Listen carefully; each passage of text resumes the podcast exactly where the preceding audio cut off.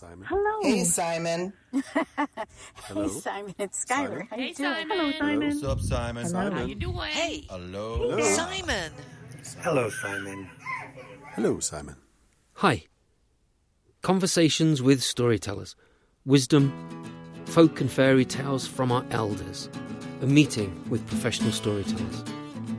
After the passing of some great storytellers, I decided I wanted to interview some of the elders in the community of traditional storytelling.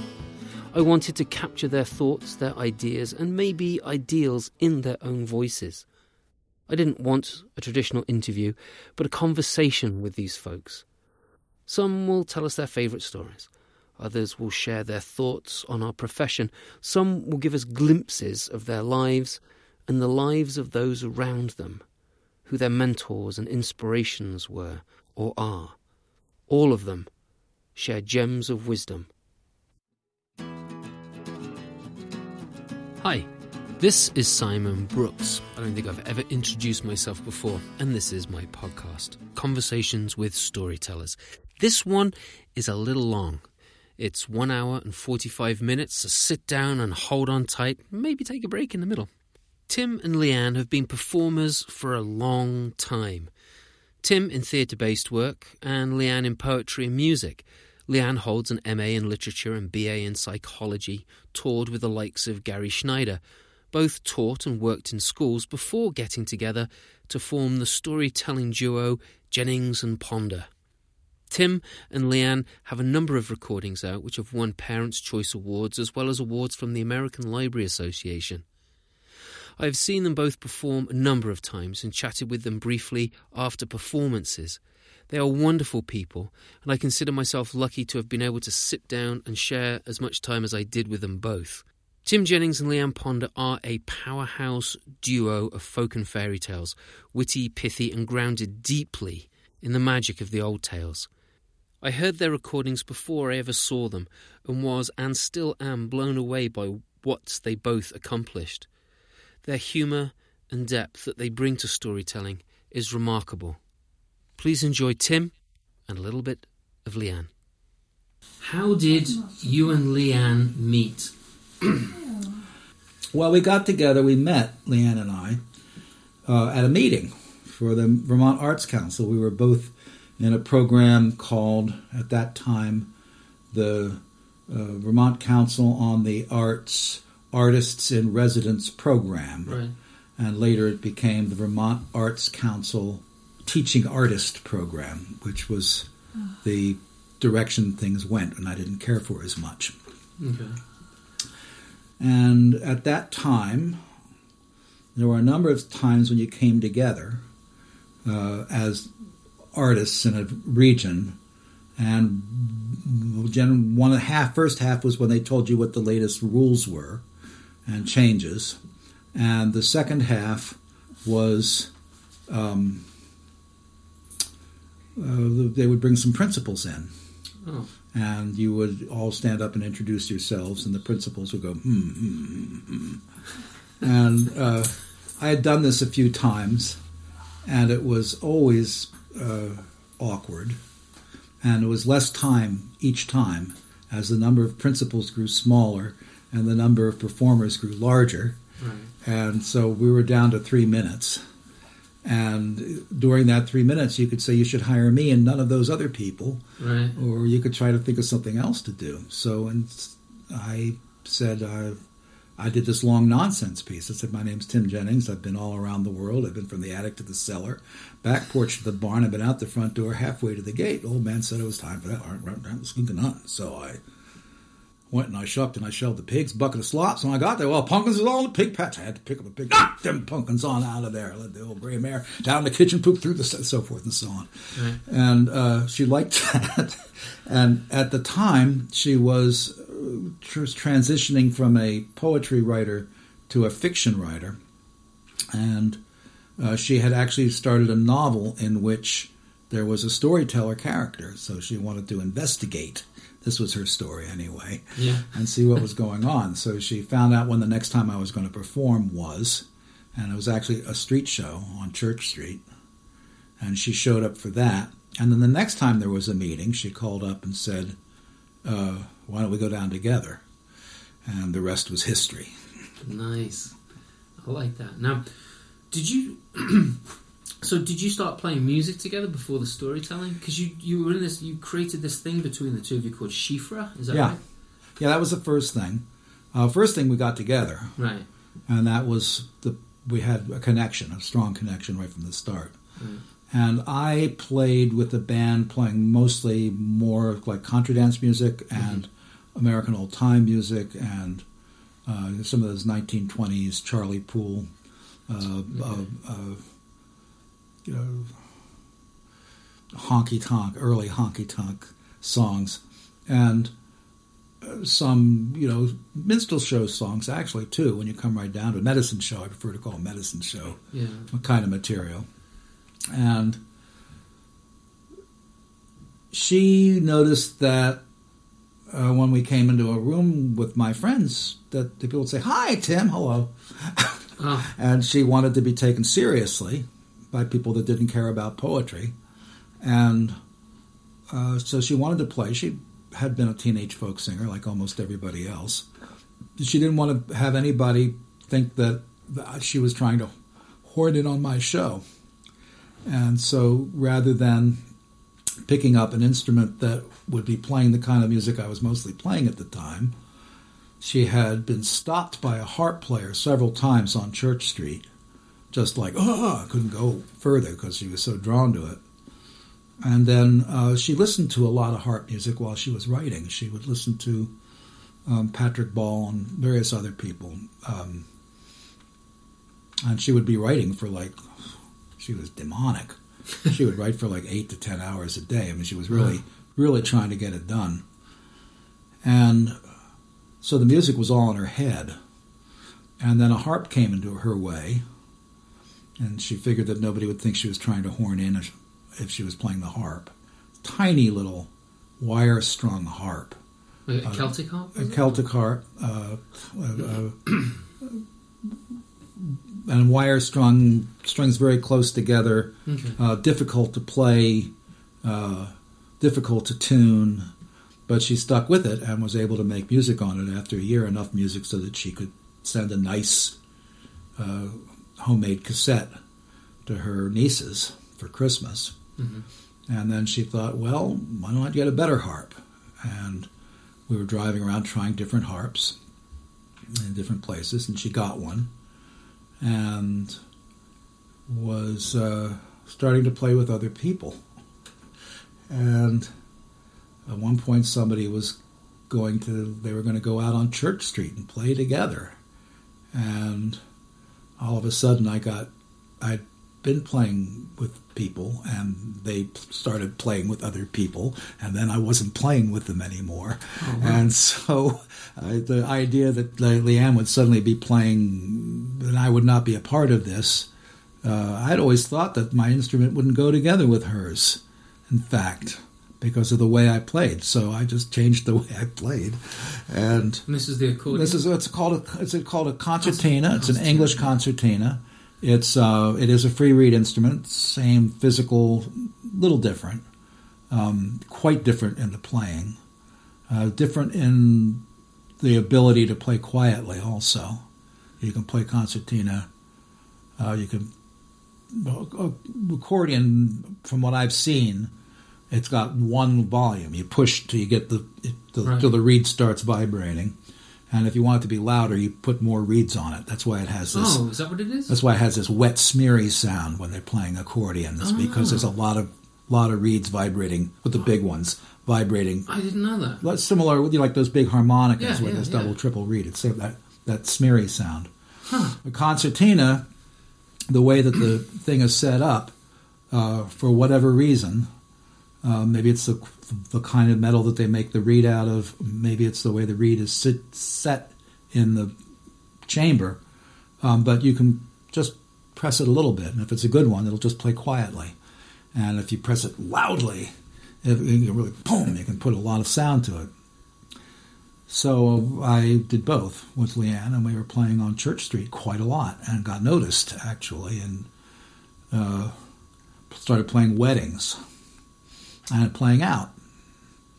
And sometimes I'd always had a thing where I would be telling stories, and I would be have a band that would play with me.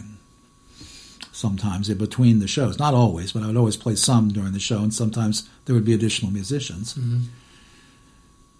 And then, meanwhile, Leanne started working on a, a friend of ours who was doing something with the Shelburne Museum. Beautiful museum.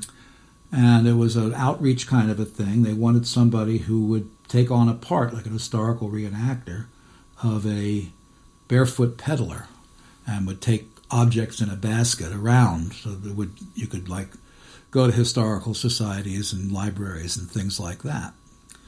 So she did that and instantly put the harp in. I don't think there were a whole lot of barefoot peddlers that carried harps around. and in fact, it was a totally fictitious character, and uh, some people found it very suspicious in many ways. But it was it was a it was beloved. People really liked it. It was uh, you know it was funny. It was she's charming in person. Yeah. When she's uh, presenting her material, when she was doing readings, it was the same thing. And uh, so then we started taking turns telling stories and then play music together. And then we thought, well, what would happen? Would it be possible to try telling the same story at the same time? And there's a couple of things to this. One of which is uh, it was always very difficult for me to come up with new material. I did it the way a comedian does, which is you you have stuff that sucks, and you do it in front of an audience, and they Oh, right. they sort of like tell you which parts of it are the worst, Yes. and then you work on the parts that are left. right. And you can always always tell when they're paying attention, even if they're polite. They're they're, they're either like with you or they're like drifting away. Yeah. And I will say that my first audiences were not polite. My first audiences were uh, ju- after I abandoned my friends as a possible audience. Uh, uh, juvenile delinquents, uh, children with uh, an, an adolescents with um, attitudes. So when, when was this? When you? Uh, well, let's see. The first group was in the early 70s. I'd seen an old lady. Her name is Sarah Cleveland. Uh, she was uh, from, I think, the Lake George area in upstate New York, but I saw her at a folk festival. And later on, I saw her in Vermont.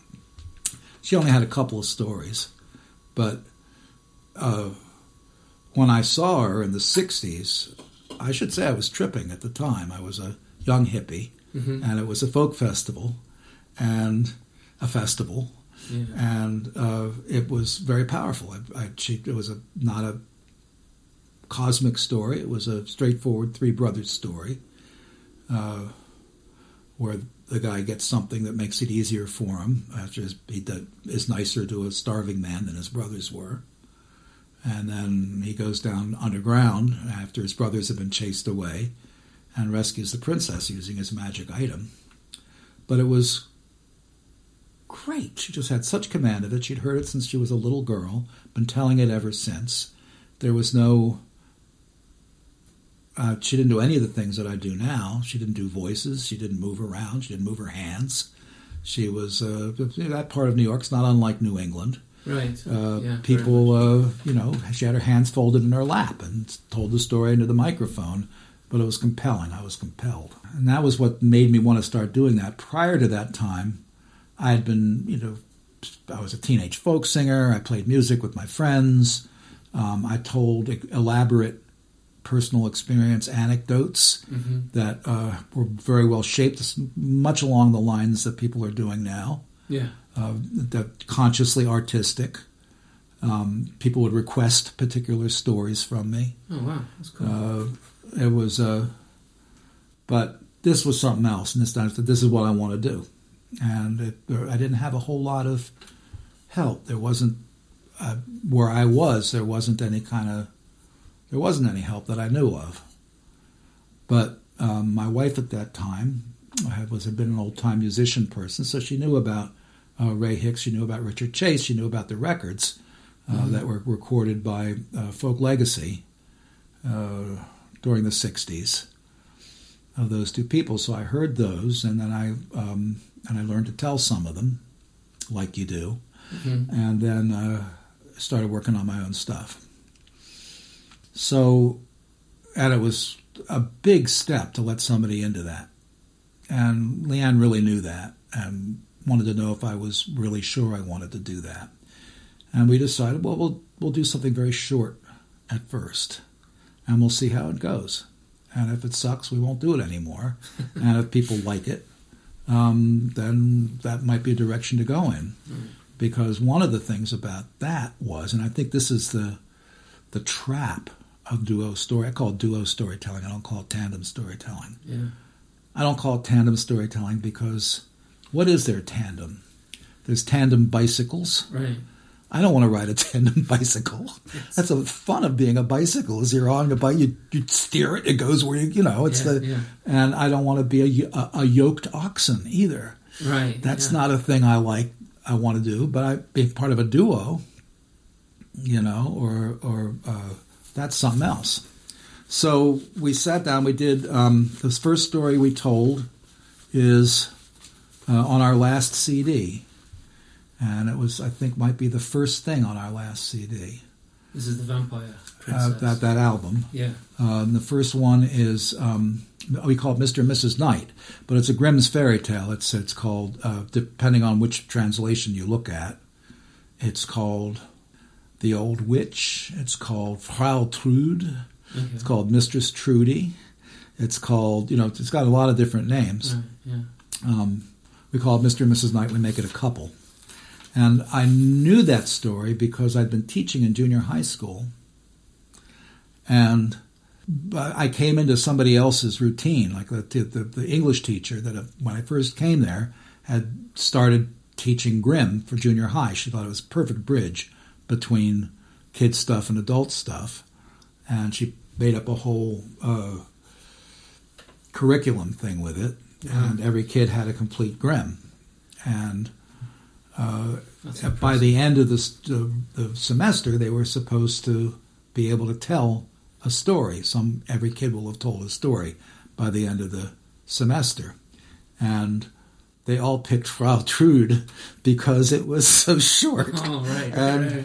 if you read it, it's not nice. It doesn't. You don't. It's not easy to figure it out. It was. Uh, it. In fact, people hate it.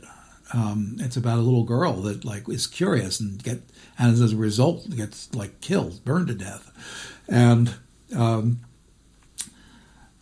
and but by this wicked witch, and because she did what her parents told her not to. Right. And uh, I did. I don't know what to do with this. I, I, I, you're on your own. I can't help you with it. I don't see it.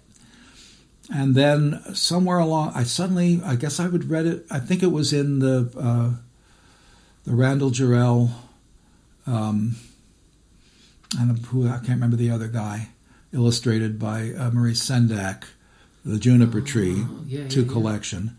And the way they presented it, I saw it. I said, "Oh!" I said, and I laughed. And uh, Leanne wondered what I was laughing at, and I told it to her the way I thought it was supposed to go, and she laughed too. So we said, "Let's do that one. It's short, and we get it, or we, we have an approach." yes. and we spent like three months on this thing that's like a half a page in the uh, Grimm's fairy tale book and it was fun. Unlike every other time when I've tried to like make a story work, the early stages of making a, taking a story off of the page and into into the world. Um, the, it was interesting. We both were very picky, and we're trying stuff out and seeing what we could do. We both uh, we had a flow. We had a connection. Uh, we were musically attuned. So we were used to making things happen in time to create an effect. Right. Um, it, and and people really liked it. Yeah, I mean, I think you call it um, counterpoint narrative, and I think that's probably the best description I've heard of what you do. I've called it that. Yeah, I have.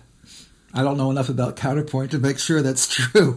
So I, I, it seems. I mean, maybe I don't. I, I like it. Nobody's complained, no, and I've no. said it to musicians, and they don't mind. Yeah, no. And I've heard people that come close to that. I should say also that there were a couple of times I didn't think you could do it at all, and then um, I mean, I just like every time I heard tandem storytelling, sometimes I liked it all right. Mostly I didn't. Right. because yeah. I think a lot of times people get into it because it's so hard to learn how to make a story work. And if you've got somebody else there, somebody else is listening. Somebody's always listening. Somebody's always reacting. Somebody's always like there with you, I hadn't thought of and yeah. and you don't get lost in what the what, what, what you don't you know.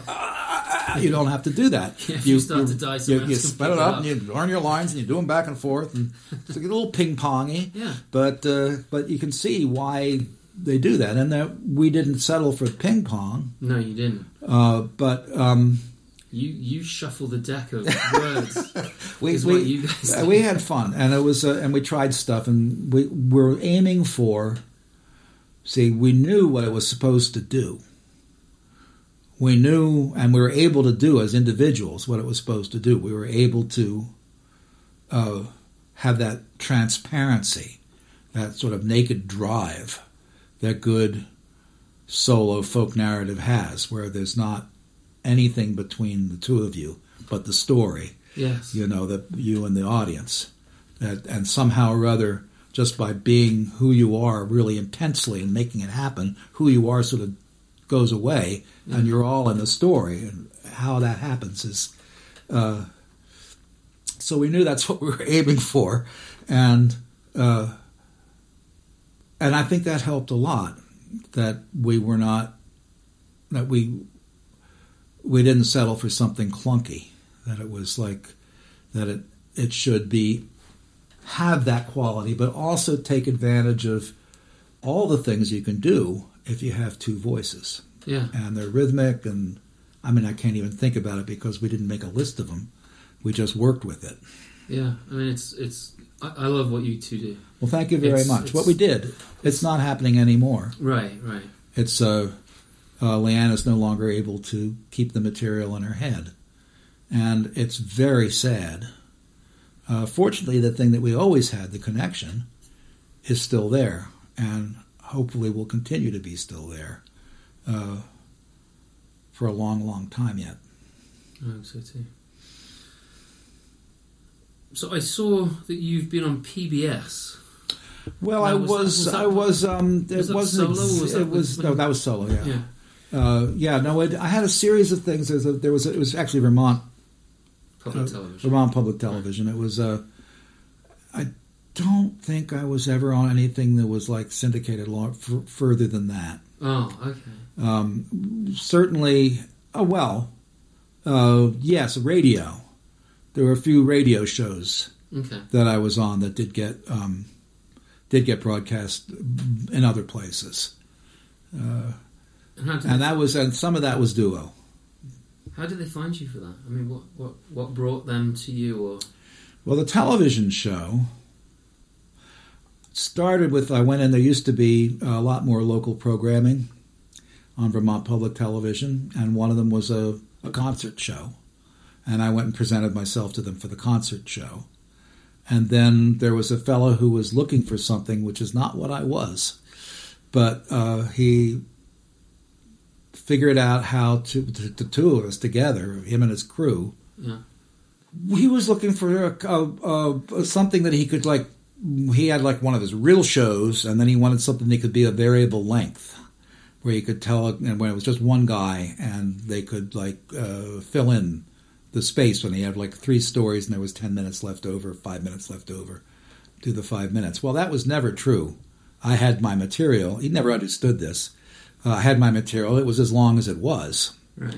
and uh, he kept trying to direct me also to make it easier to do uh, the cutaways. He wanted me to say instead of saying no, he said he said I'm not going to do that. He wanted me to say no. He said he said I'm not going to do that because he wanted to be able to have the narrator Oh, and the character uh, from different vantage points. And we ended up doing it. Uh, we did a bunch of them.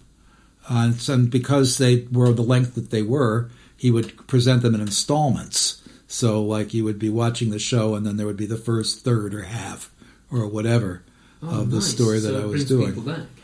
I thought that was fine. Uh, and we did it. It was interesting. I don't. I haven't seen anybody else do it like this. Television tends to make storytelling dinky. Uh, more so in the past because the the screen was so small. It was like a little puppet show. Yeah. Uh, not so much now. Now it's like still a lot bigger, and and certainly I'll I'll watch a comedian on television, and I especially if it's a live a live show, Mm-hmm. uh, and you don't feel like you're missing anything Yes. by watching that. But that wasn't going to happen. The live show. So what we did was, I kept we kept the rhythm by me telling the story to the camera, straight to the camera. Also, I learned how to do that. I learned how to tell a story when there wasn't anybody listening, which is, as you know, really just about impossible. Yes. And the way I did that was by doing live radio. Because regardless of what Bob and Ray say, which is nobody's listening, Right. which is supposed to give you the freedom to do whatever you want, you have the awareness that there is an ear out there. You can't like stop and say, "Oh, I want to do that over again." You have to do it. And you have to do it with with drive. Yes. In fact, and nobody's looking, so you can like close your eyes and do it all for the microphone. And uh, and if you do that a few times, you begin you begin to get some feedback that people did listen to it and liked it. And anyway, you knew that. And after I did a couple of these television shows, I became aware of the fact that people were watching it. I would have somebody, you know, I'd, I'd get a cab take me and my stuff to the bus station, and the guy, like at midnight, and the guy would say, You know who you look like? you look like that guy on TV. So I, I, I got much more relaxed with it, and I was able to do it. And also with you know with the with the full drive, and also you know you can poop out and start over again Yeah. because it's a tape. Yeah. Uh, I, I, also, I had made a recording by that time, And that was Weatherbeard. and that was Weatherbeard, and that was done in that style with the uh, single microphone, uh, repeated takes. If I didn't like a bit, I would do it over again, and then edit it. yeah. So, But uh, essentially live recording, not scripted or anything like that. not scripted, no. Uh, and I knew how it was supposed to sound, so I would listen to it and say it's not supposed to sound like that. There's supposed to be a beat there, you know, so we could put the beat in. Yeah. you know. So, uh, so I would do it straight to the camera for a long time, Right. and then he would, with like in a place that he would like, he would like going outside. So we would find some scenic area, and then we would go to places that resembled areas in which the uh, story was taking place. Often the Shelburne uh, farms, where they have those sort of All big sorts of different things going on. well, it's a big castle-y looking Yeah, place, yeah. and you know, it's sort of got a fairy tale quality to it. And then we would do bits. So I would do the, there would be my narration, and then there would be a picture of me very small running through the woods and falling on my face, that kind of thing. I like that. Yeah, it was pretty good. They're all gone now. They're on. Some of them are on YouTube. Really? Yes. Well, there was one that was on YouTube. There's two now, I think, unless it's the same one. I haven't looked at them yet. Well, there's a bunch of stuff on YouTube. Right. I put stuff on YouTube, but this stuff I don't think is on YouTube. Okay. Uh, the, the, the the edited stuff that was on uh, this guy's show. I think he got rid of. I think everything went on tape, and after a while, they needed the tape and they needed the space, Yeah. and they just threw it all out. And they wouldn't give it to me Because it was their show, in theory. because they didn't want me making money on it. You know all Yeah. that stuff. yeah. So there is a thing on YouTube, which is me very young, uh, doing. Uh, I think I was doing Dimwit. Okay. And it's not it's not how I would do it now. Yeah. Is any story Yeah. that we did? Well, I mean, I got I got better, is what I'm trying to Oh, say. I was I was always thought I was great, but uh, I wasn't as great as I thought I was, and I did get better. Um, so, and we did a bunch of those. We did like I would say six or seven like that. Oh, uh, that were- shame we're not around. Uh, piss up, and I was that was very helpful from a business point of view. Oh, I bet. Yeah, very helpful because that made you real. If you're on TV, you're real. Right. If you're not on TV, maybe you're real, but probably not. yes. Do you think that's flipped now? Do you think like if you're on TV, you're not real anymore? I, well, you got to do something. You got to be something, yeah, it's true. and it depends on what you mean by real. Yes, exactly. So, what was it like growing up being Tim Jennings? What was your childhood like? Well, it was it was uh, odd, um, and I don't know how much I want to go into it. we were a white family in a mostly black neighborhood. Um, And, this is where? Philadelphia, Ah. city of Philadelphia, in a neighborhood called Germantown. Um, my father was from a working class family, uh, which meant that during the Depression they were very, very poor. And my mother was from a family that was not working class, which meant that she was comfortable all during the, the, the Depression. And they were active in radical politics, and it caught up and bit them in the uh, 50s. So uh, my father, who had been a high school teacher, was uh, uh, on the newspapers as being the uh, president of a red union, teachers' union. And the House Un-American Activities Committee came in and fired all of the members of that union.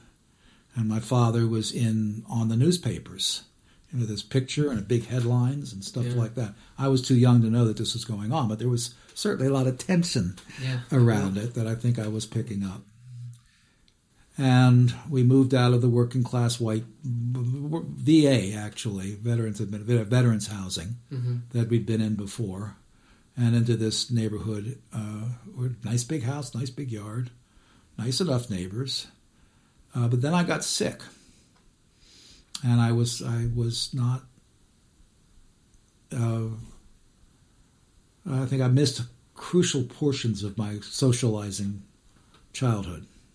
So I always like had good friends, and I was always close to some people, but the ability to go out and mix with people uh, and establish myself in a, in to put it crudely, a hierarchy, hmm um, I think was crippled. Um, I think both my sister and my brother had trouble with that too, though, because of the nature of the area we were growing up in. But uh, you know, we always had enough to eat. The house was like leak had the roof leaked, and uh, we didn't have any heat on the third floor. But uh, I was never worried about any of that stuff. I think my parents sometimes were. My father went back to college and got ended up uh, becoming an important, at least for a while, important American historian, Nice. uh, specializing in colonial Indian relations and sort of changing people's perceptions of what that was all about. That's a deep subject. Well, and he was an important character in it. And prior to him coming in there, it was the stuff that was written was mostly written by descendants Yeah. of the colonists Right. and had that kind of a spin. And he was uh, he thought it was important that you sort of don't just say an Indian, but you try to figure out which Indian Right. when you're writing the history, and you notice that that same Indian was over here and that same Indian was over there, and how did that all work? His first book, um, I can't read most of it because it's most of his books because they're they're serious history, and you have to sort of look at the footnotes and think about like details in more detail than you think and normally would. Mm. But the first half of his first book, uh, his book was called The Invasion of America, is very readable for anybody and uh, an eye opener. And my mother had been a writer uh, and mostly stopped that uh, when she had kids and then went back to editing when we got old enough and continued having uh, a career, uh, but always subjected to my father's career. I was the youngest of three. Um, I never felt less than appreciated in my family or taken care of. In fact, you know, they had to carry me around. They had to, like, when I needed to pee, they had to, like, bring a jar for me. It was, uh, I wasn't allowed to get Oh, up. because of your. I was sick. Yeah, yeah. I had a kind of a, a, a kind of arthritic, rheumatoid arthritis, rheumatic fever, something along the, those lines. Wow. Uh, it's all sort of mushy, and it was called different things at different times. And I got, I stopped having it.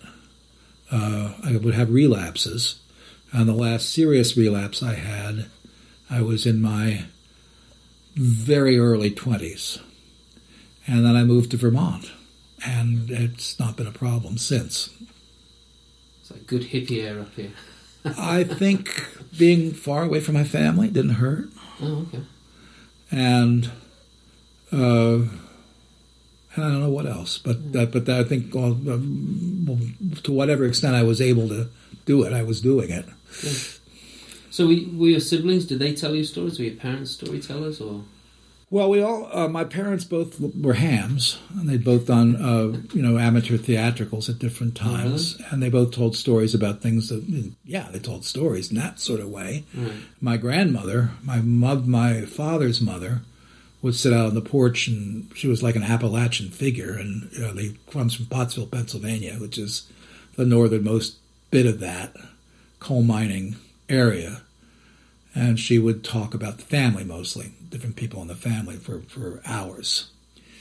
Um, my brother did tell me, well, I wasn't allowed to go to movies, so he would tell me movies. And he also told me The Princess on the Glass Mountain. Nice. And my mother's mother was uh, from a, she was like third generation German immigrant. Her father was born in America, but her grandfather definitely was not. He had to leave Germany because of uh, that whole um, 1848 uh, crackdown on liberal politics in Europe. It came to America with nothing. And um, my grandmother's father uh, hit it big. It was a lot, one of the periods of time when you could go from rags and riches. That's what we're talking Andrew Andrew Carnegie era Right. yes. and he uh, patent he made a he patented a kind of mucilage that he ended up supplying when they decided to put mucilage on stamps. It was his mucilage. so they were fine during the depression. But she, you know, had relatives that spoke with thick German accents, and was definitely in Baltimore, which is where she lived. There was a a, a strong pre World War One, a strong and proud uh, German population. I think back in those days, a lot of the communities where there were immigrant sections, they were very proud. Well, it stopped being that way with the Germans. You, they're, Right. they're more than like Mexicans or anything like that. It was like you, you did not want people to think you were a German with World War One and World War Two. That was it. You just you didn't. You were not proud of that. But before that, it was like in contention with the English, the DAR people. It was like we are the, the German people, and we're better than the English people, definitely. And uh, there was like a quality, different quality that they made. Uh, Germans were supposed to be warmer, you know, more commu- kind of. I know. Yeah. Uh, no, uh, I, I, yes, I know this, the stiff British upper lip and all that. Can Uh, seem a little standoffish and at there's times. and like uh, Andrew Mencken, for example, is a Baltimore German. Okay. and he um, he always was like down on the British and up with the Germans. What I'm getting around to here is the my grandmother, having grown up in that kind of community, uh, while it wasn't a big deal, she was home alone with me while I was being sick. Um, the idea of relating a Grimm's fairy tale to a sick child without a book present was not an alien idea to her. So I did hear a number of, not enough, some, a few, uh, Grimm's fairy tales from my grandmother from memory. And I know which ones they were. Uh, one was uh, Rumpelstiltskin. And I remember her saying, uh, looking at me sharply and saying, Now, she didn't know. She was just a young girl. She didn't know that once you had a baby, you would never give it up. You would never part with it for any. I think I must have looked a little anxious.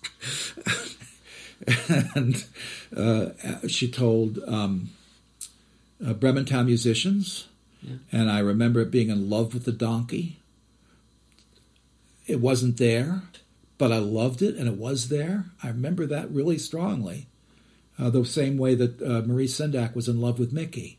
That same quality of my heart going out to it, excitement.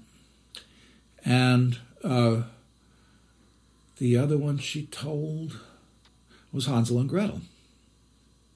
I like that story. and I remember the you know the finger going through the the the, uh, the bone going Cage, through the yeah. through the, the the bars. So I had that, and then it was gone. It was like a smell. I didn't I didn't remember it until I was exposed to it again, and then oh, there's this. Ah. That's so cool. And we did have uh, what we did have in my family was uh, we sang all the time, and my mother's father uh, actually grew up on the grates of another uh, utopian community on the grounds. He was his parents were descended from the founders, uh, actually the main founder uh, of the something called the North American Phalanx in New Jersey, which was lasted longer than Oneida, lasted longer than a lot of those I things. thought Oneida was the longest. Well, Oh, that's interesting. it was maybe it was maybe it wasn't long. It was it was the longest secular uh, commune for sure. Uh, and the thing that made it uh, stop was the, there was a fire and they they couldn't find funding. They couldn't find uh, backing for to build a new a new factory because the guy who'd been their main backer had decided that you had to be religious to make these things work. Ah. I know. That's Uh, so, but there was he grew up um, with a lot of people coming through. Uh, they they moved to a lot of different places, and he was heard a lot of music and a lot of songs. He couldn't sing; he was a terrible voice. But uh, I never met him. But this, according to my mother, she said to me, "You know, I don't think my father could sing either." She said to me once. but uh, he sang to his kids all the time sang to everybody all the time. It was a social thing. You would get together, be a piano, you'd sing, and we uh, you'd sing to your kids when they were in bed, and I had that. And we also sang while we were washing dishes. We'd all wash dishes together. We'd all sing together. Uh, we my mother would play piano, and we'd all sing around the piano. So cool. And uh, and some of the songs that we sang were definitely very old songs. So when my mother sang, uh, I do this now. I do I do Barbary Allen the way my mother sang it to me, and it's uh, part of my show often.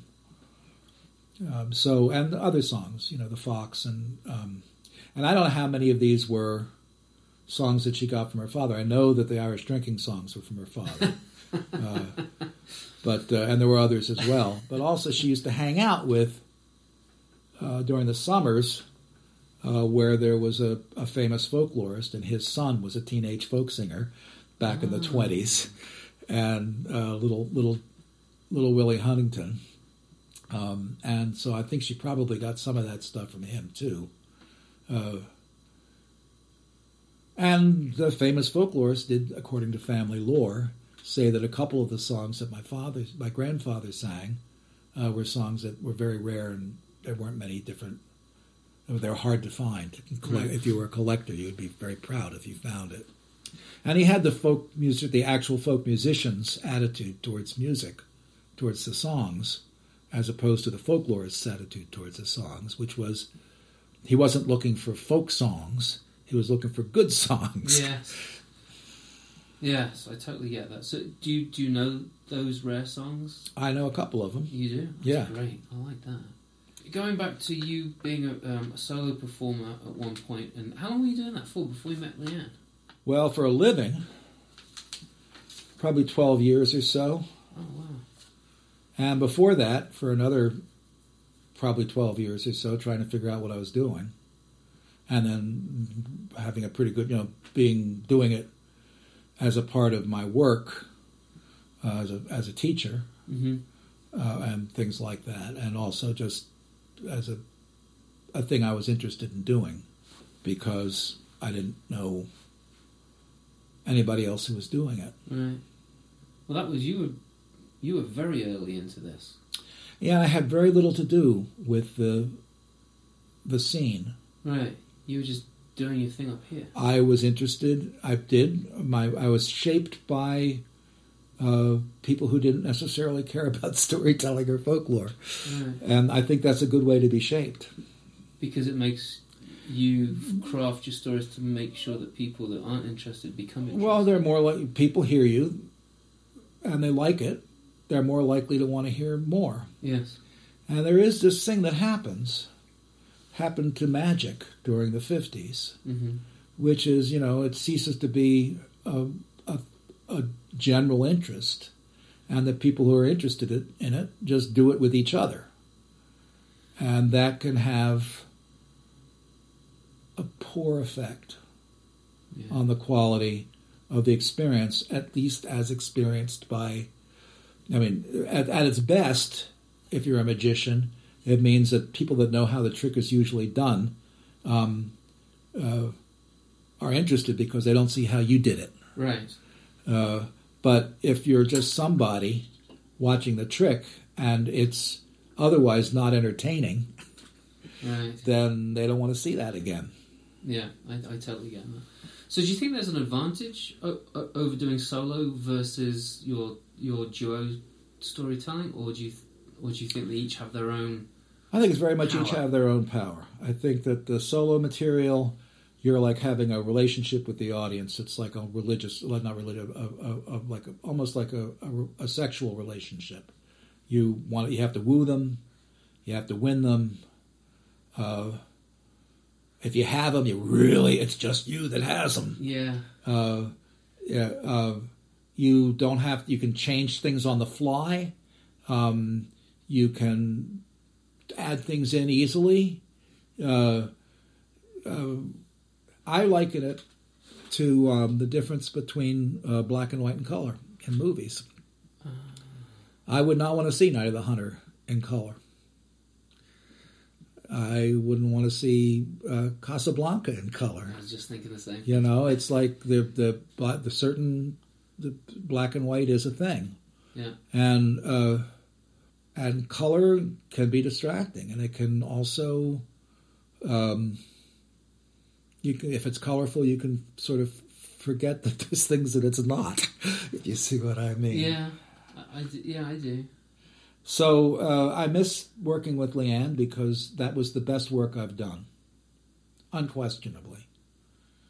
I, I was pretty good, maybe not as good as I thought I was, but I was pretty good. I don't know. I like. I. I. I And there was people who liked Weatherbeard who really were upset when I stopped being a solo when I started doing this other stuff, and I stopped being on television because the guy didn't want to do the two of us, and you know there was and I'm making half as much money because uh, Right. it, it gets split two ways.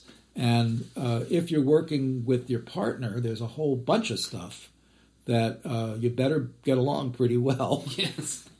And uh, and if, you know, there's all kinds of reasons why you might not be able to work together anymore. And then what happens to all that stuff? Right. And um, and if you're not working with your partner, if you're working with somebody else, then there's the whole problem with scheduling, and you know you better get along again really well.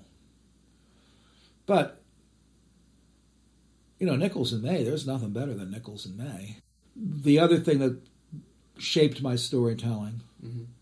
uh, besides the two things that I've mentioned, the back in my childhood and then seeing that lady, uh, Sarah Cleveland, um, was a comedy. So we had a couple refugees from Second City, Compass Players. We had uh, Shelley Berman's records. We had Nichols and May's records. I saw Nichols and May and, on uh, David Frost. Um, I saw uh, Charles Laughton on Ed Sullivan. That's a whole story. I'm hoping to do a, a, a lecture on Charles Laughton as storyteller, uh, but he was doing that for a while. I didn't know. Uh, he's brilliant. Yeah. Well, not always, but the things that he's brilliant at, impeccable, really good. Um, I saw uh, Beyond the Fringe was in our house. I could do all that stuff. I could do it all. You know the way obnoxious kids are with Monty Python. Yes. That was me Yeah, with Beyond the Fringe. Yeah. uh, I missed I missed out on Monty Python. I didn't get to it until I was an adult. Um, and I didn't listen to uh, I didn't listen to Bill Cosby. He was not my favorite, which is odd because we went to the same high school. Oh, you did? Yeah, Oh, that's fun. Germantown High. Oh, wow. Not at the same time. I, Well, I went yeah. at the same time as one of his brothers. It was a big school. I wouldn't have known him anyway. Uh, it was fourteen hundred people in my incoming class. That's a lot. Yeah, I mean, it was down to eight eight hundred people by the time we graduated. But Um, so one of the things, one of the reasons why I'm doing this um, podcast is to try and get more young storytellers to do folk and fairy tales, or to encourage them, because it seems to me that personal narrative has has, it's wiped it clean. is it's like the golden child right now. Yeah. and I'm, I I don't want to see folk and fairy tales, myths and legend die as as an art form. Well, the, the, you know, it's always come and gone. I mean, it's Well, not. yeah. We're not like the first people to come along and say we could do this stuff. And We Right. won't be the last. I think that there's a couple of problems. I can. I've been thinking about this quite a bit, as you may imagine, um, because if you Google Vermont storytelling, it's all moth style, yes, and it's a lot of it, and it's very organized. And I think there's a couple of reasons for. There's a bunch of reasons for it. One is there's never a question about who owns the story. Now, if you to go to the trouble of taking a story, a folk tale, out of a book and making it so it sings, and it's like live, it's very easy to learn for somebody else. yes, It's hard to get it out of the book. Easy to pick up. That's what makes it good. That's how it's supposed to be. yes, But it's very difficult if you're a professional storyteller and you go somewhere and you start telling your favorite story and they think it's not your story. They think it's the way that other guy told it. And maybe they tell it better than you do. Hard to say, hmm but that's that's the impact. The first one is that's the real one when they hear it. So people got kind of bitter about that. I think that was like a, a big issue. In um, I haven't spent much time in Jonesborough, but I sort of observed from the edges, like like Beowulf, looking looking over the edge of the world. Um, uh, but I, I have been there. Uh, but I know, for example, I heard uh, Jackie Torrance tell a story that the folk tellers told. And she went on this long, elaborate uh, preamble about how she her car broke down on this little mountain road, and she got out, and there was an old lady sitting on her porch and said, "You you sit right down here, and I'll tell you a story." And uh, no, it didn't. No, she didn't. this was how she was going to get away with telling this story. That was a good story that she first heard from the storytell folktellers, in my opinion, uh, because the folktellers had complained about her doing something similar. And Jackie Torrance was going to do whatever she was going to do. She was a force of nature. And she felt like the stories belonged to everybody, and they do. But it's difficult if you're faced with Yeah, that. yeah. Uh, and, and in fact, it's always been a problem. With vaudeville, it was a problem. right. Everyone doing the same. Yeah, jokes. yeah, yeah. yeah. Oh, you, st- you know, you stole my peep, my bit. yeah. Uh, Bert Lahr never got over uh, Joey Lewis. Um, that was his name, Joey something or other.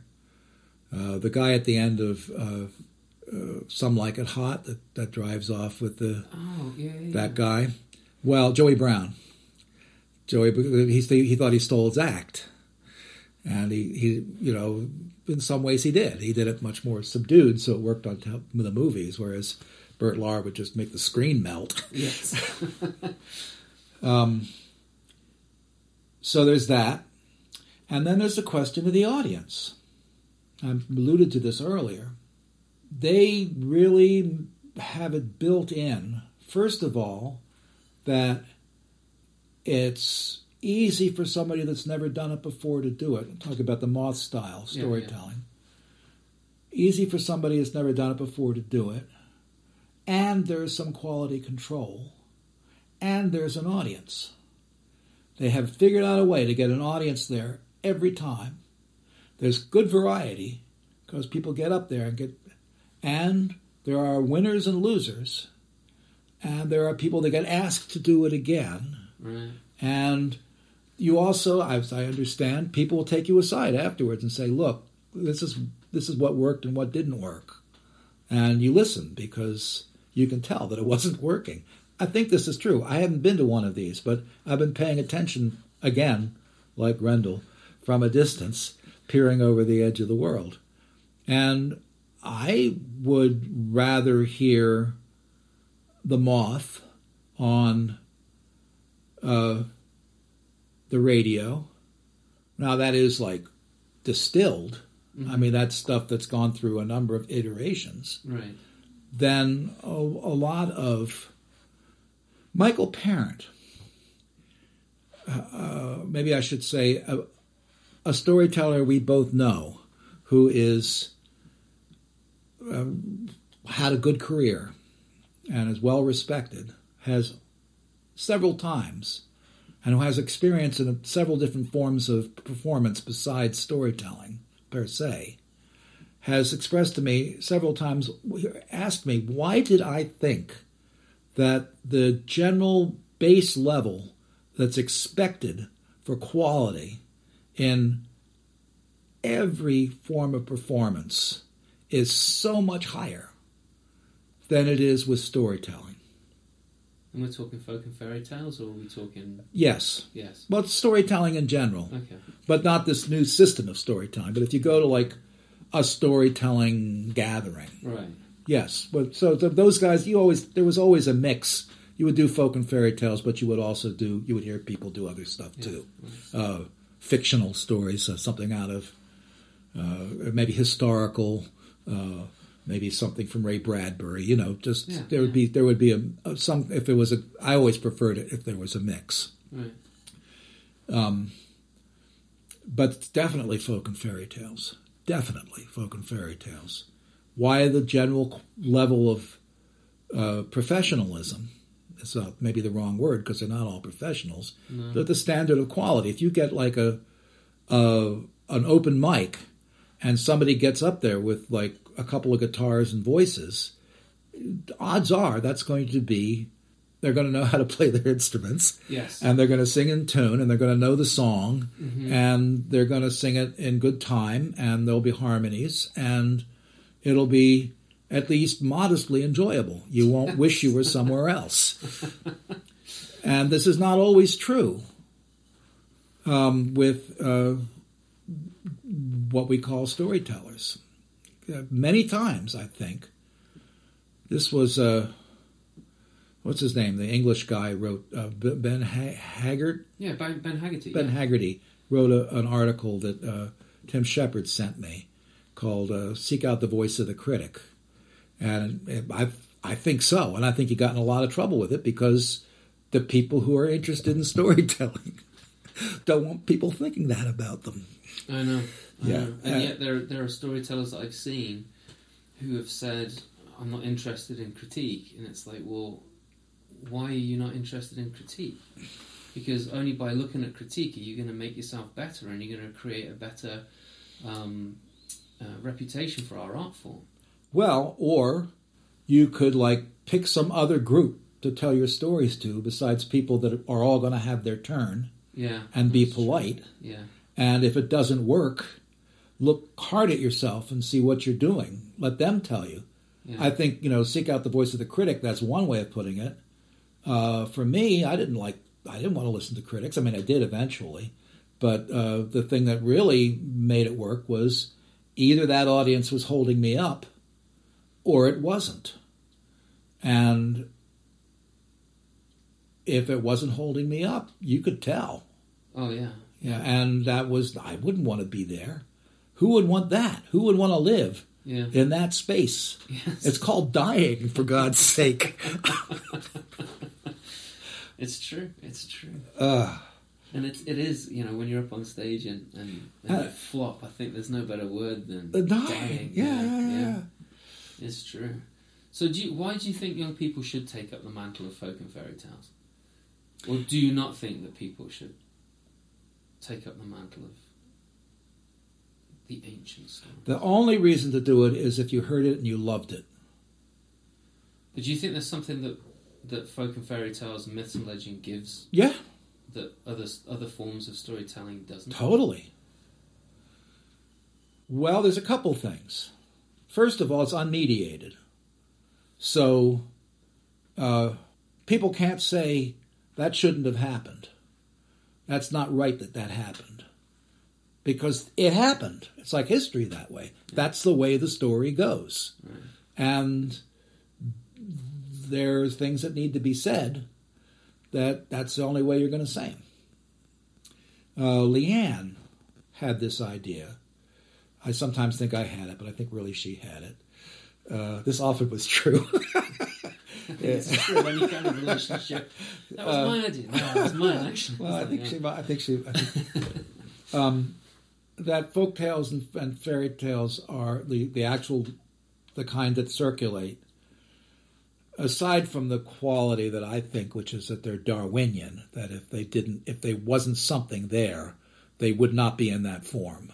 Yeah. That that would be lost. That they are Darwin, Dar, they are select. They are naturally selected colonies of memes that somehow go together in such a way. And the old time meme, not Yeah, not not what the kids are talking about with the pictures, but like the ideas. Uh, uh, so uh, with all folk material, I'm I'm drawn to that stuff because Mm-hmm. it's it is what it is, and if you can discover it, there is power there. It's, otherwise, it wouldn't be there at all. Yeah. And the way in which it is generated is mysterious and is not unrelated, as I think both uh, Jung and Freud thought, to the way dreams work. That it's a kind of cultural dreaming. And there isn't anything else. And it's, I mean, people say that movies are like dreams, and they are, but they're so controlling. You know, it's like one. Uh, uh, this is like it happens in your mind. It doesn't happen in front of you. And it's sort of if you don't dream, literally, if a person doesn't dream, if you wake people up, and Leanne actually used to be in a dream clinic, so they did some of the early work in this. Uh, if you wake people up when their REM starts, when they're starting to dream, and you don't let them have that dream, within a couple of days they'll start to exhibit uh, psychotic symptoms. They will go crazy. Yes, this is this is not this is settled science. That is true. And I think the same thing. And the people say, "What's the function of dreams?" We don't know, but there's that. Yeah. and I and it seems to us that folk tales presented in that fashion, where it happens inside the people's minds, as they as the two of you are together, it's going from your mind to their mind. You're sharing this dream. Yeah. That if you don't have these things, you're you could the, the culture could go crazy. That it could go off the off the skids. So there's that. That's interesting. And then there's what Tolkien said. And in his book on fairy stories, his long essay on fairy stories. Now he's not just he's not talking about folk tales that you hear. He's talking about a broader um, category of, of fantasy, including ancient fantasy, of the mythic and epic and fairy tale variety, but also stuff that people are writing now, like him. Uh, he said he thought that they were fairy tales were actually literal magic spells that took you into a different world and gave you experiences in that world that were I haven't got his words, but they were elevating in a certain kind of way. They they could. Uh, uh, when he wrote, he said, "Joys like spears."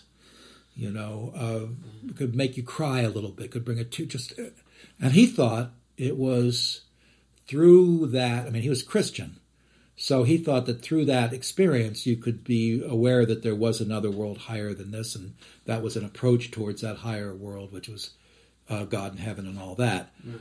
But uh, whatever it is, it's definitely someplace else.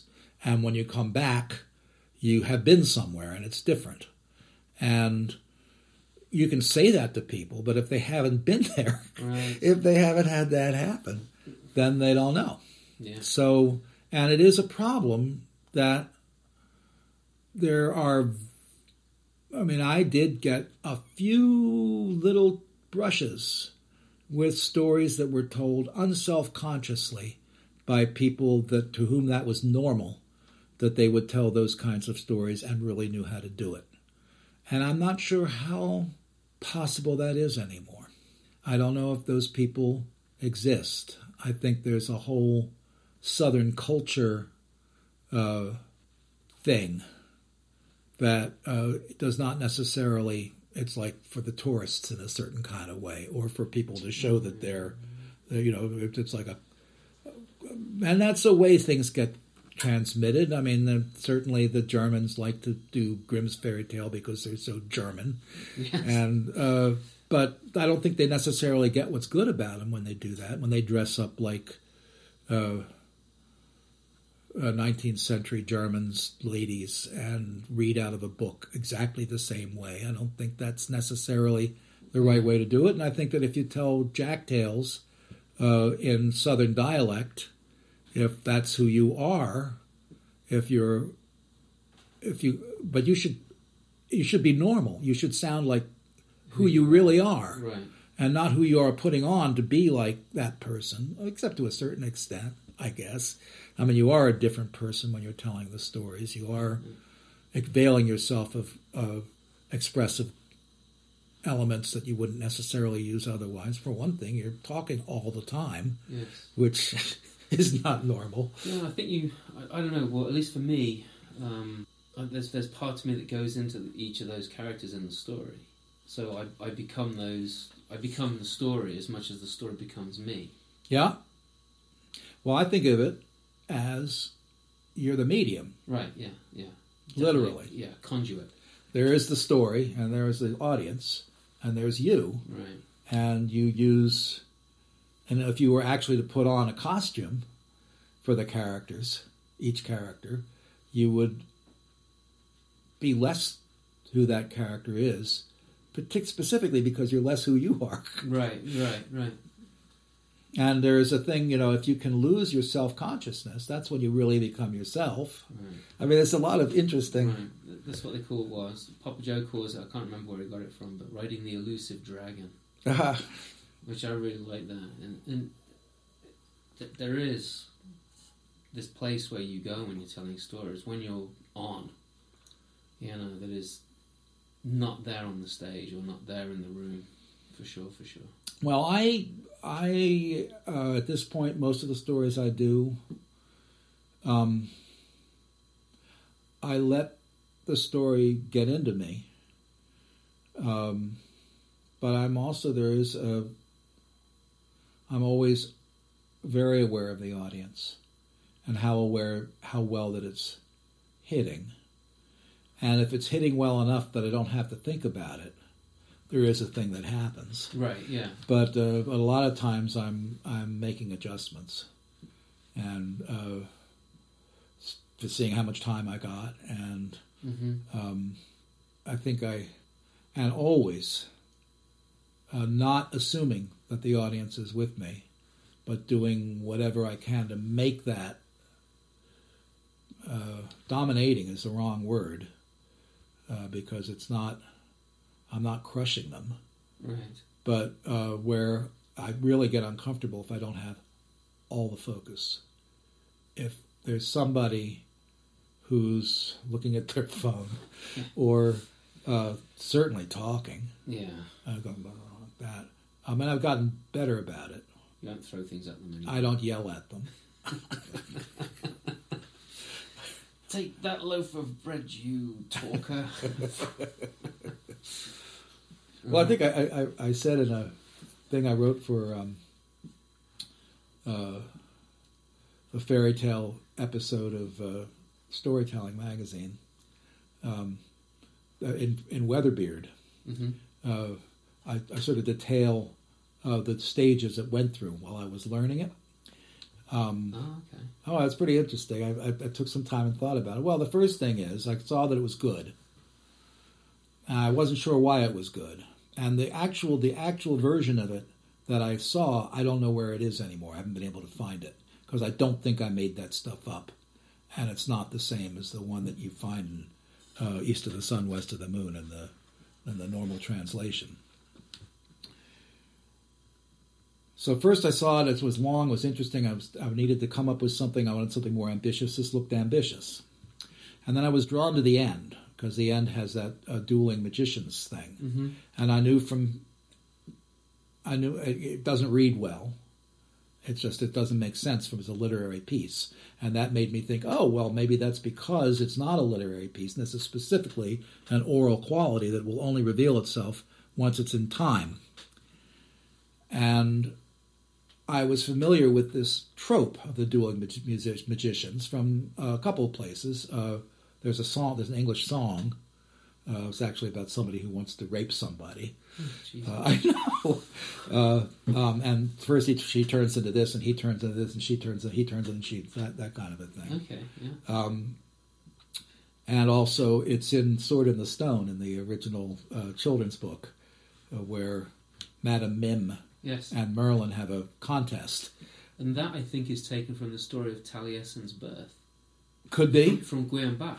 Well, I don't know that. Okay, yeah, yeah. But uh, uh, and then he turns in because he's so he's anachronistic. He's living backwards. He he's able he wins by being chickenpox and infecting the. Ah. That's how he wins. it's a giant dragon, and all of a sudden it breaks out. Yes, that's right. I remember, yes. So I knew that the, that this was a thing, hmm and so I started in, and I if there were different stages, and you could tell that like there were certain places where uh, you would get where people would get restless, and I would have to deal with the restlessness. And at first, the whole thing sucked, um, but the first thing I got so it pretty well did sing was the end, and then the whole beginning with the three sisters. I figured out how to do that so it wasn't boring. And then there was this one little moment. Uh, well, there were two places where there still were issues, um, and one was um, the the transition from when the eagle lands on the platform Right. and then gets to the big mountain, big big building, and then there's the heaps of dead bodies out in the yard that brings him in, and then the eagle starts telling him what to do, and it's all gotten quiet, and then it starts going on quiet for quite a while, and you have to figure out why, what you can you do because people. At this point, people maybe young young audiences are maybe starting to look at each other and talk. And so I put in this thing where the eagle says, Now, you're going to go into that big building there, and you're going to see a lot of sleeping creatures. But don't worry, as long as you don't talk. and, you know, I look at look at the talker Yes. then there won't be a problem. Just don't talk, and you'll be fine. and the kids didn't always know what was going on, but they did stop talking. Yeah. And then the other thing was, I never did get. He sells the horse three times in the story, Right. and they're already a little impatient because you get to this point, uh, and it was his son. And that seems like the end of the story. Yeah. And the son says, No, we don't have to be poor anymore. And I'll tell you how it's going to work. And oh my God, there's, there's more. Yeah. You know, so, uh, and then if you have, if he sells the horse three times, that's just too much. Yes. So I finally ended up dropping two of the horses. And then I had, he just sold them once. And then it was uh, fine. And it worked, the whole thing worked from the beginning to the end. And you could tell. So, and I would know that it was, I would know that it was going well because I would say, uh, and then he sold the bridle. And if you've got it going just right, somebody's going to go, oh, Yeah. or, or oh or something like that. Yes, I think yes, and then I boom, I do the end, which uh, with that that that tumultuous churning final uh, speedy uh, magician's duel. Um, what's the most What's the most important thing to you when you're telling stories? What's what What makes your What floats your boat? If I feel like we've all been through this thing together and it's it's worked, you know that it's been a. I like doing a whole show, and I like having the feeling that uh, we've been through. We've gotten to know each other on some sort of basic level, and uh, we've gone through a number of different emotions together. Uh, people have been. Um, uh, if I do it right, there's uh, enough variety in the material that I present that there's uh, a lot of a lot of laughing. Uh, there's some very quiet moments when you can still feel the the, the connection really strongly.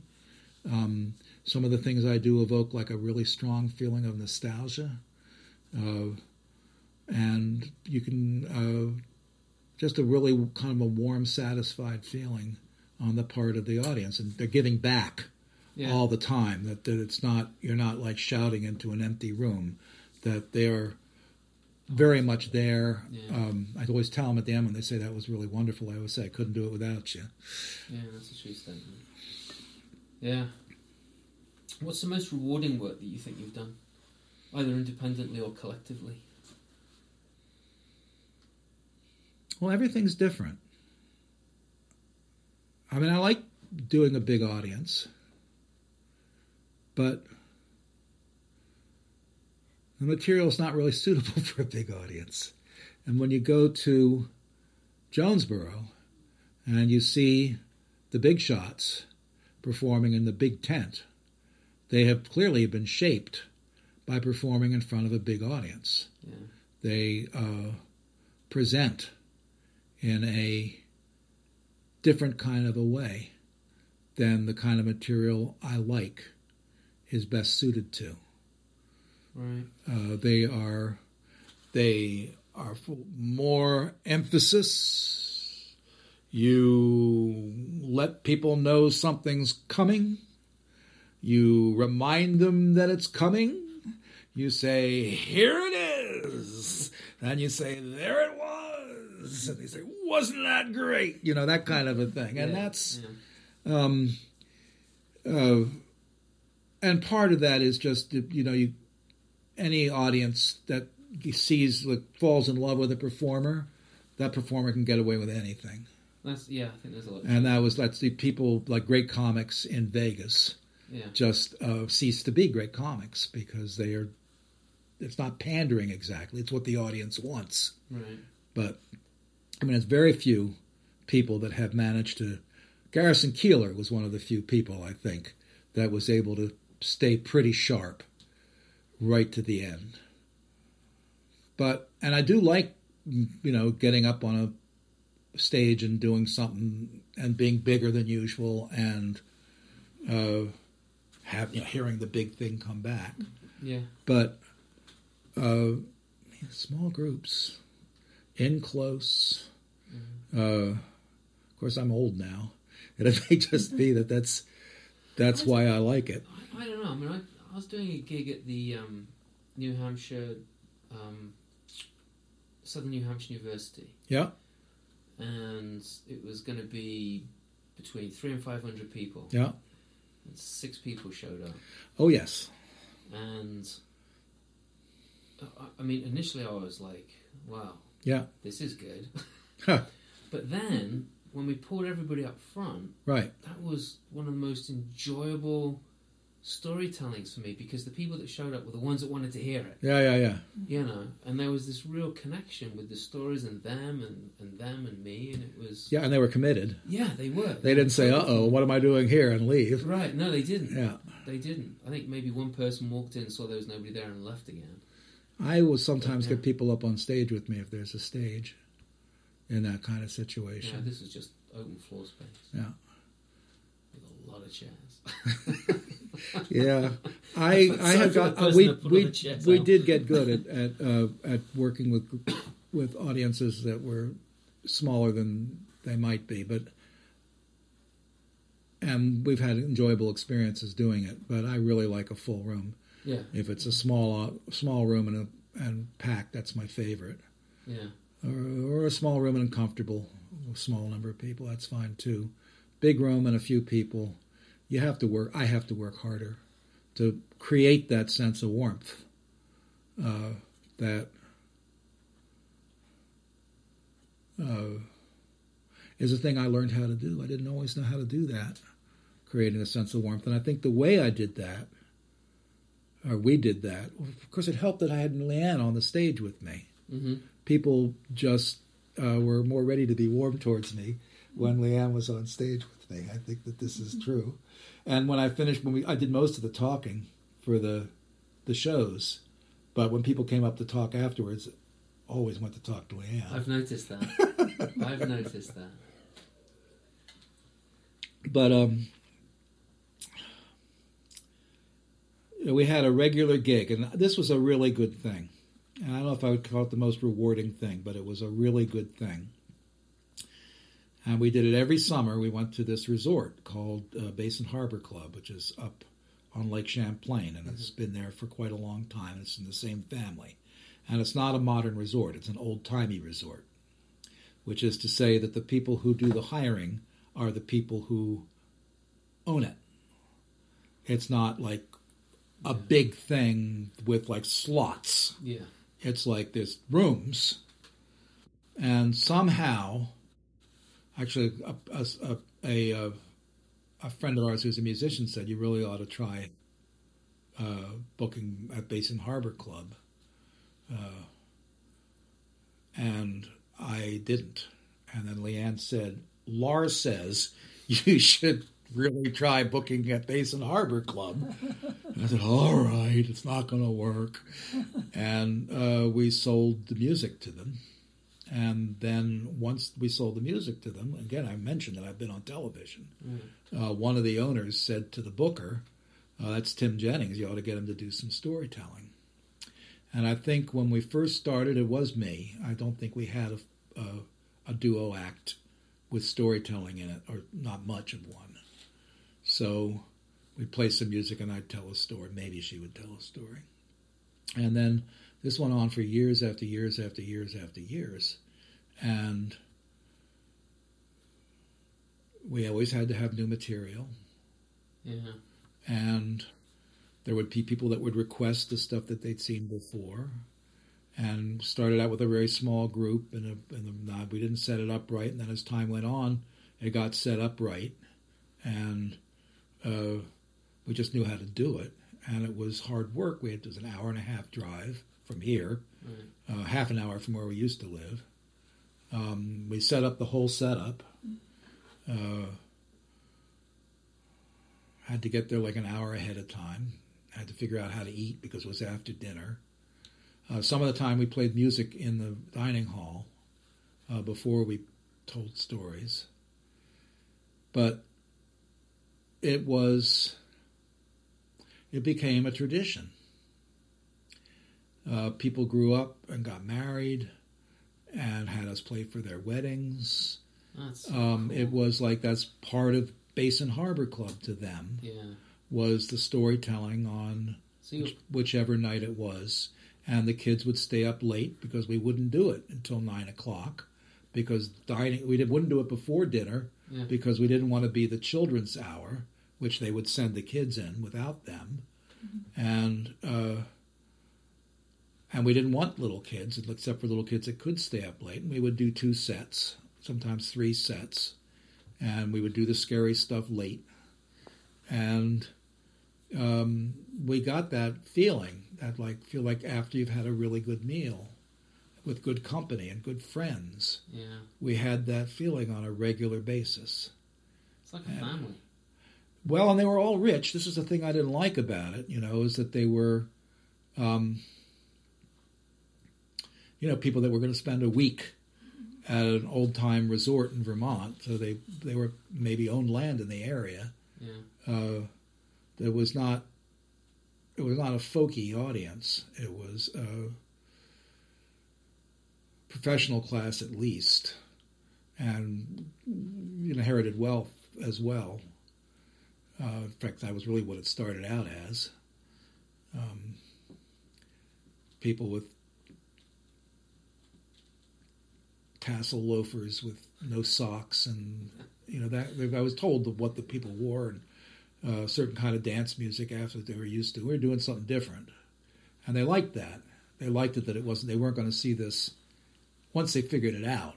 Right. They weren't going to see this anywhere else, and and we were at home there. We felt like that was and I felt competent. We felt like we, we, we could do this, and people were interested in what our next thing was. And the you know we would be there six or seven times a summer. So the first time we did it, it didn't matter if it, the new piece. It didn't matter if it didn't zing completely the first time because we'd have it by the end of the year. Yeah. And then you know people we could recycle stuff after two or three years and sold a lot of CDs and. Yes. Uh, that always helps. got work from you know people would have us come all the way down to somewhere or other for a birthday party you know and put us up in a hotel with our dog i mean it was a it was i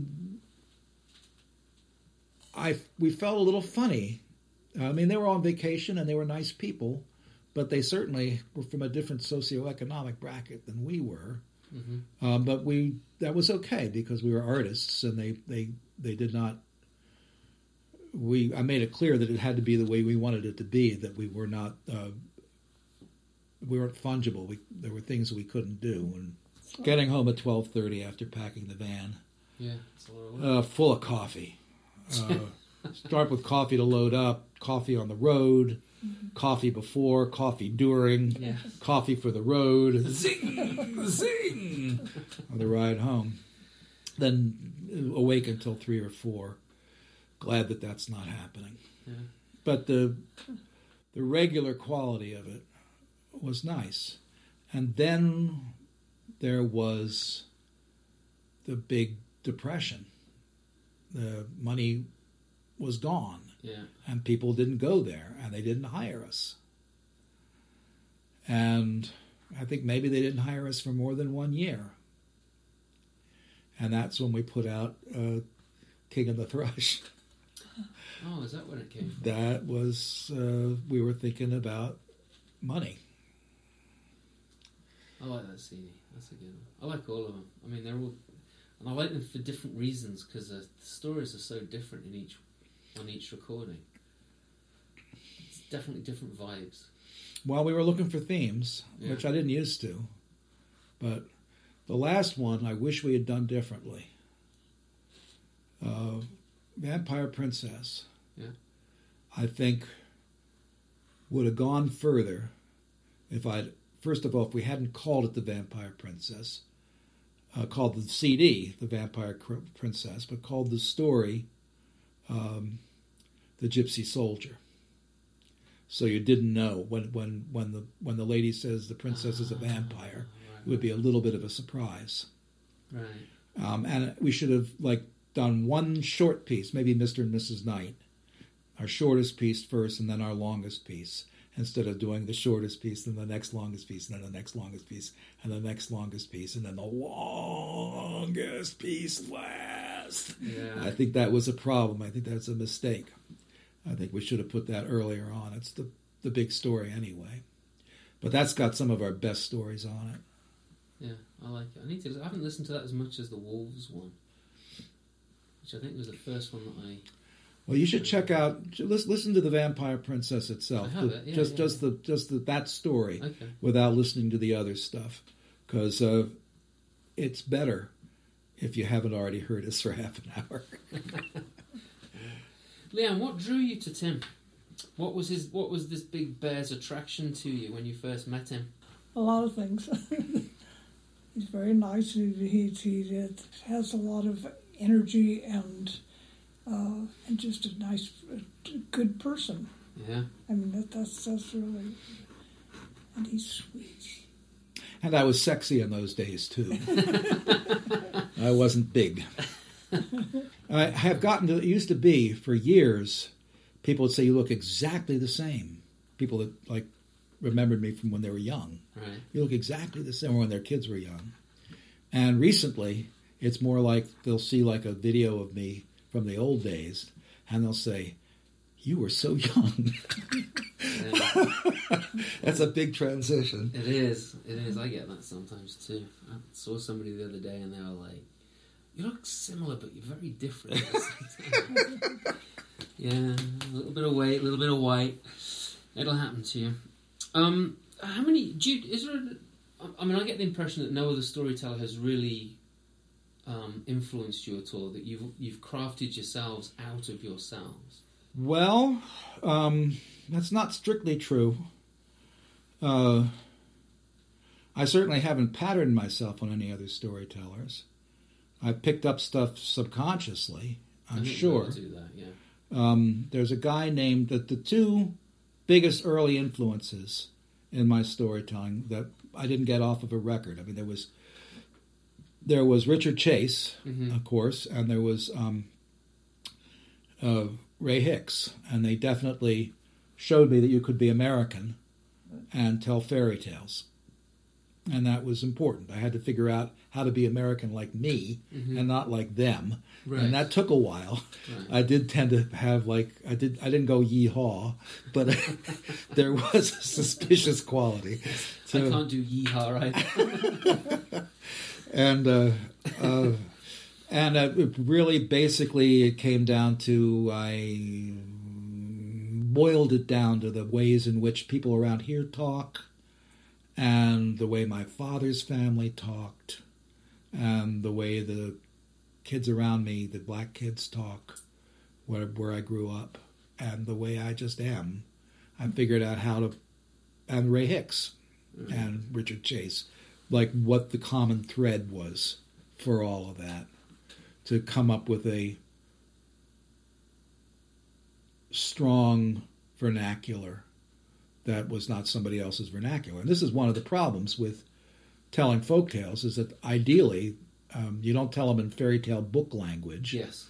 And if you get to uh, people who are actually transcribing, or if you get it off a record where it was transcribed from somebody who was actually in a culture where this stuff is still practiced, you're getting uh, you're getting a vernacular. You're getting a strong, usually quite distant uh, uh, dialect, and you don't want to talk like that unless that's how you talk, or at least somebody in your family talks. So. Uh, what was the question? Uh, influences. ah, so um, then I, the, but the first person I heard that sent me to those records was uh, the old lady I told you about, Sara Cleveland, and she just talked like a normal person. She didn't talk like a, an Irishman or a Scottish person, although that was clearly where the story had come from. She talked like a nice old lady, and uh, so that was an influence, strong influence. Um, also, there's a guy named Don Baker. This is not Don Davis. Yeah. This is Don Baker. Two people that were influenced me the most were people nobody else in the storytelling world has heard of. Although, if you're a folklorist, you've heard of uh, Sara Cleveland, especially if you're from the the, the, the, the Northeast. Um, and uh, he was just a very gifted is a very gifted performer. I don't think he's doing it anymore, but he's founded a group called Roadside Theater. Oh, yeah, I've heard of them. Yeah, and uh, I'd heard of them. Somebody said, "Have you heard of Roadside Theater? They do like group fairy tales." And I said, "That doesn't sound good to me." and I heard their record, and I have to say, I didn't like the record, the children's record. I didn't. I wasn't crazy about that. And in fact, I've seen since then. I've seen uh, videos of stuff that they've that they've done, and I wasn't crazy about the videos they did. And he himself uh, made a video of Ray Hicks, and I wasn't crazy about the video of Ray Hicks. And he was involved with this group called uh, Appalshop, which was a great society, a cultural center in uh, Appalachia, and he did some storytelling stuff, doing videotape stuff like that, and also he was in a performance group, and that was the Roadside Theater. Him and his buddies from high school, from up in the mountains where he grew up. His mother had been an English teacher who had come from away, and his father was a genuine uh, redneck hillbilly, and so he had a foot in both worlds, and could make that bridge. And I took a two-week course with him at a thing called Augusta in West Virginia, and I wasn't sure I, about him at all for the first three days, and then I saw him work uh, on a stage, and it was that same thing. It was like I was in love. It was just so good, and he gave me a couple of pointers. It was very useful, um, though I didn't accept them at first. uh, but uh, but after a while, I found I was doing them. So those two, and uh, you know, and all those comedians and and uh, uh, whoever, you know, it's just uh, monologues and Yeah. uh, Gilbert and Sullivan, and uh, Really? yeah, oh yeah, I was a big Gilbert and Sullivan kid. I was in bed a lot, and they had records, Yeah. and some of them were seventy eight, so it was even before Martyn Green. It was like a guy sang like this, and I could do that. 'cause The law is a true embodiment of everything that's excellent, has no kind of fault nor flaw. I belongs embody the law. Um, if there was a, is there a storyteller that you'd like to sit down with and spend like time swapping stories and chit chatting? Someone that you've not met or have met and would like to get back together with. Well, yeah, actually, Connie Regan Blake. I was going to do that. I was running a storytelling festival, and I was going to get her up, and then they canceled the festival on me. But uh, she was, um, you know, I always liked, uh, I liked the folk tellers, but I liked her work as a solo better than I liked the folk tellers. And uh, sh I she's a little bit that's a little bit what she does for a living now, so I'm not sure that's really what I want to do because I'm not sure that's you know like having groups of people where you, you sit together and you Yeah. do craft stories. I but she she can tell you know and she doesn't do this kind of material anymore as much that I like, Mm-hmm. but she's awful good and she she she can do that thing where she's just sitting there quietly and this thing happens and you're in the thing. And it can be uh, a big audience. It could be a big group. And nonetheless you're you're in that thing. And I wish she would do more of that. Um, let me think. Who else? I'm not really familiar with the, a lot of the stuff that's uh, I would like to hang out with uh, Don Baker, but he's a, a very private guy, and I don't think that's ever going to happen. Mm. Um, people who are on the scene today. Well, I do hang out with Michael Parent, and we like it a lot, so that's a lot of fun Yeah. because He's he's very he's good. very direct, Yes. and we have uh, similar opinions about things. And I've seen him do a variety of different things. Um, we were at the Champlain Folk Festival at the same time, and we we both did the thing that was our early piece that made people like us, and it was it was interesting to watch his thing, which involves juggling. And yeah. He was telling me about that. it was pretty good. Yeah. it's pretty good. Uh, it's um, a couple of memorable lines. Uh, the girl has gone to find her brother, and uh, he, she's got he, the the bad guy has her him in the other room, uh, bound and gagged, and she hears his noise. And she says, he she says, "What's that?" And the bad guy says, "Oh, that's nothing. That's just a something or other." And she says, "Oh, uh huh. Let me tell you something, Buster. You think you're wrong if you think that a sister doesn't know the sound of her own brother when he's bound and gagged." That is a true statement.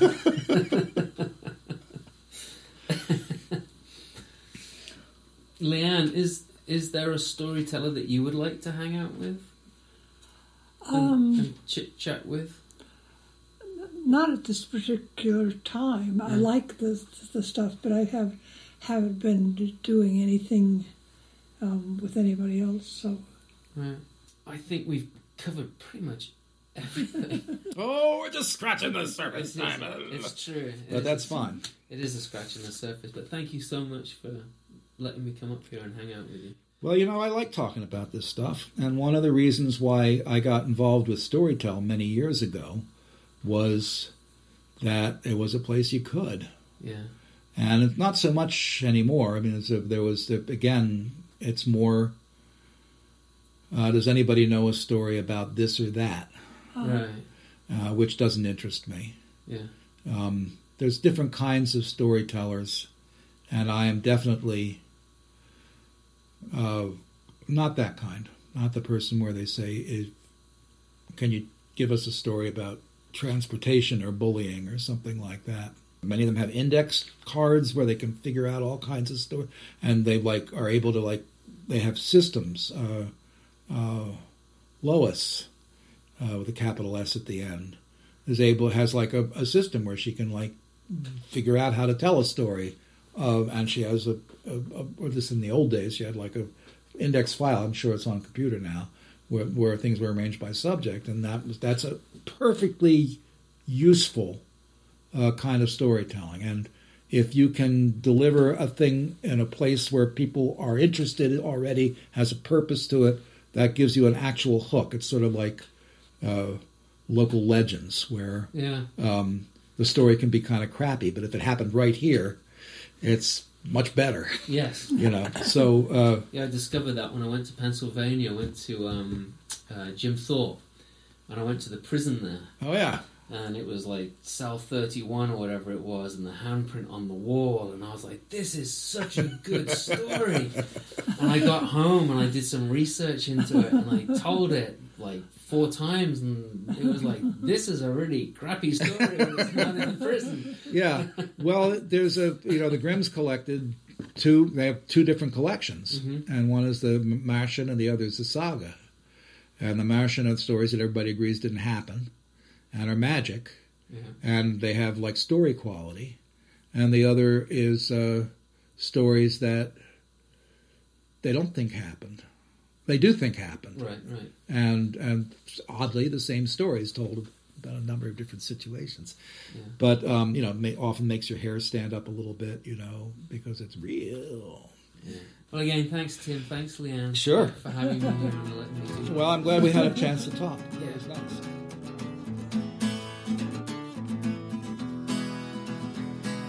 As always, I could have gone on forever talking to Tim and Leanne. I hope you, my listeners, enjoyed this conversation as much as I had creating it, and learned much about the art of traditional folk tales and why they're important.